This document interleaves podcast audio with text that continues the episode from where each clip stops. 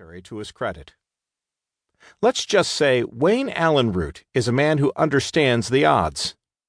Root's media career began in New York City on WNBC Radio, now WFAN, in the early 1980s. He moved on to NBC's The Source radio network, syndicated around the country in over 100 markets, as a sports talk host. A free market advocate, Root is a shrewd analyst of market trends, Wall Street, and Vegas gambling odds.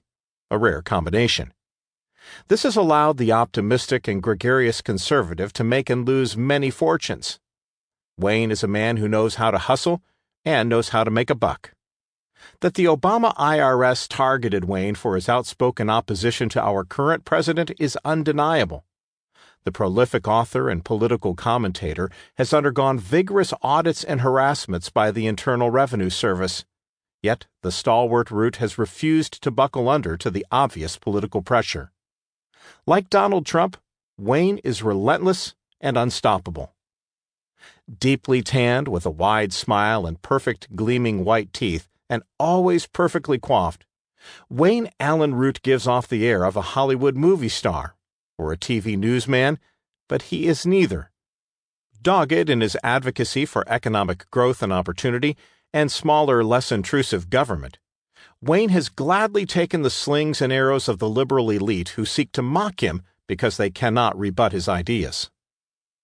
There is something about Wayne that is perfectly American.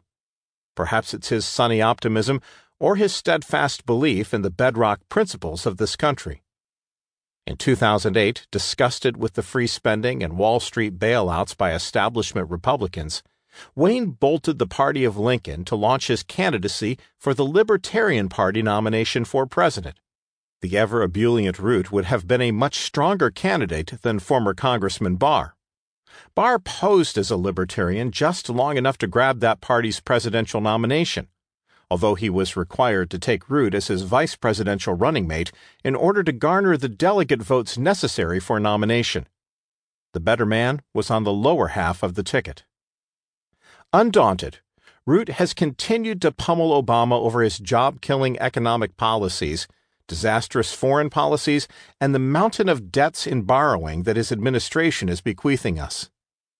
The unflappable Root has now reinvented himself yet again he was one of the first figures in America to see the potential for the presidential candidacy of Donald J. Trump, and has been a constant presence on cable television and talk radio, defending the New York billionaire and his controversial platform on cutting taxes, regulations, and the size of government, repealing Obamacare, securing the border, reforming trade policies to save the American middle class, and rebuilding America's military strength. Even worse for the Democrats, Wayne has emerged as one of the most effective critics of Hillary Clinton and her entire record of incompetence, corruption, and lies.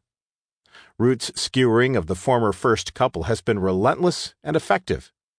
That could be why he has come under constant attack by liberal cable television icons like Jon Stewart, Rachel Maddow, and Bill Maher.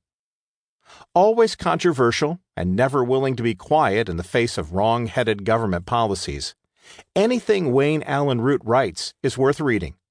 In fact, Wayne has an annoying habit of being ahead of the curve engaging the public's disgust with the failed policies of the two party duopoly and the neocons who have driven us to endless wars while bankrupting the nation.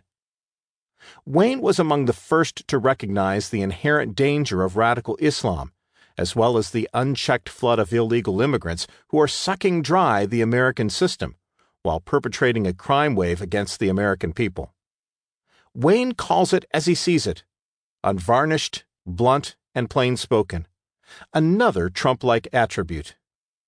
Now an angry white male, Root provides a manifesto for Donald Trump's silent majority and outlines how immigrants and non Americans flood here by the millions to sign up for America's generous taxpayer financed welfare state.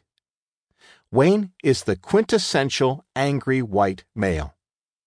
Roger Stone, New York City, June 2016. Introduction Bill Maher and the Apology. In the middle of writing this book, Bill Maher asked me to be the sacrificial concern.